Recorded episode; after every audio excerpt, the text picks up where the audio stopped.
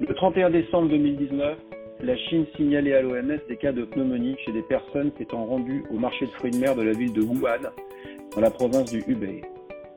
Une semaine plus tard, les autorités sanitaires rapportaient une association entre ces cas de pneumonie et un coronavirus similaire au virus responsable du SARS qui avait sévi entre 2002 et 2003. On l'appelle aujourd'hui Covid-19 ou SARS-CoV-2. Deux mois plus tard, le directeur général de l'OMS déclarait l'état de pandémie au Covid-19. Si l'infection par le Covid est plus souvent bénigne, elle peut progresser vers des insuffisances respiratoires aiguës, le plus souvent chez les personnes âgées et celles souffrant de maladies chroniques. Nous sommes dans une ère nouvelle, et c'est pour cette raison que nous lançons Radio Cochin, des séquences courtes pour les soignants de ville, médecins, infirmières et infirmiers, pharmaciens, kinésithérapeutes. Je suis le docteur Vincent Mallet, médecin à l'hôpital Cochin, professeur à l'Université de Paris et je parle avec le professeur Marie-Pierre Revel, responsable de l'unité de radiologie thoracique de Cochin. Professeur Revel, je suis radiologue à Antony en 91. Je suis un patient qui poursuit une chimiothérapie pour un cancer du côlon et je viens de réaliser un scanner qui montre au niveau du thorax des images qui pourraient, à mon avis, faire évoquer une infection par le Covid-19. Est-ce que vous pouvez euh, me dire de me rappeler ces images et me dire ce que je dois faire. Alors il est vrai que euh, les images en rapport avec euh, Covid-19 euh, sont assez typiques. nous en avons mis en ligne sur le site de la Société française de radiologie en montrant les aspects typiques. C'est essentiellement des images en verre dépoli, c'est-à-dire des opacités alvéolaires peu denses, au travers desquelles on continue à voir les vaisseaux pulmonaires, qui sont surtout périphériques hein, dans la région sous-pleurale et puis, quand on voit les patients un petit peu plus tard, euh, ils peuvent avoir des, condensations, euh, donc des images plus denses, mais qui ont une forme linéaire. Ça ressemble pas du tout à une euh, pneumonie franche lobaire aiguë systématisée. Hein. C'est ce qu'on appelle des, des, images de pneumonie organisée en fait, le poumon, euh, dans n'importe quelle agression, il a une façon de réagir euh, avec euh, cet aspect de pneumonie organisée. C'est aussi des choses que l'on voit après radiothérapie. Hein, les, patients qui font des pneumonies radiques vont passer par une phase de pneumonie organisée. Toutes les infections un peu sévères passent par ces phases de pneumonie organisée. Mais bref, on arrive effectivement assez bien à, identifier les signes de Covid-19 et on va avoir des signes négatifs importants c'est que on voit pas du tout de sécrétion dans la lumière des bronches, par exemple. Ce qu'on voit dans les infections bactériennes. D'ailleurs, cliniquement, les patients, ils ont une toux sèche, ils n'ont pas du tout une toux grasse, ils n'ont pas une toux productive.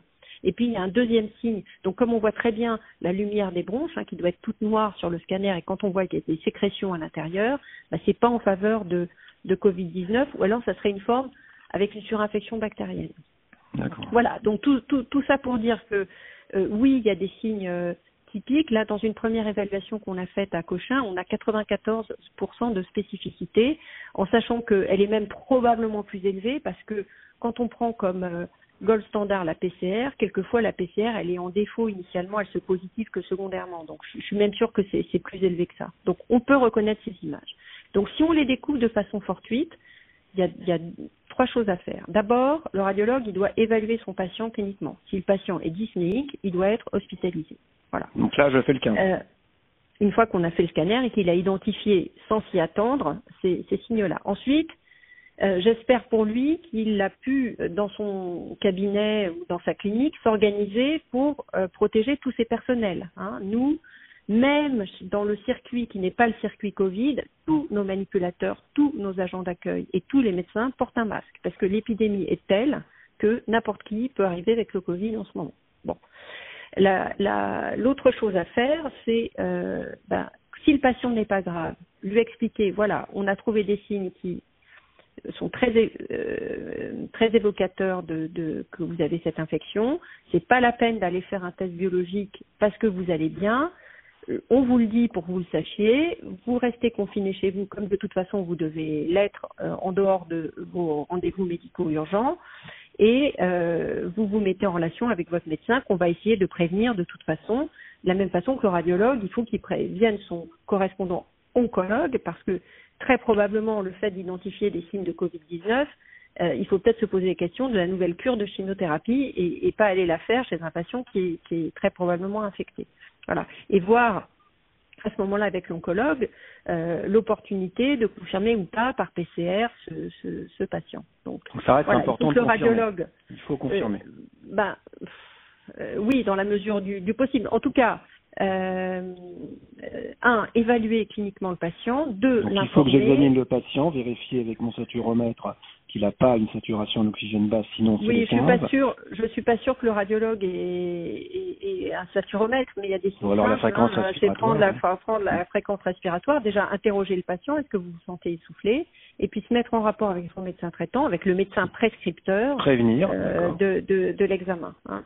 Et, mais d'une façon générale, hein, je, je, le répète, euh, c'est là on est dans le cas d'une découverte euh, fortuite parce que encore une fois, je, je, je le dis et je le martèle, les, les, patients qui n'ont pas des signes respiratoires doivent pas être envoyés au scanner pour chercher des, des, des signes de Covid.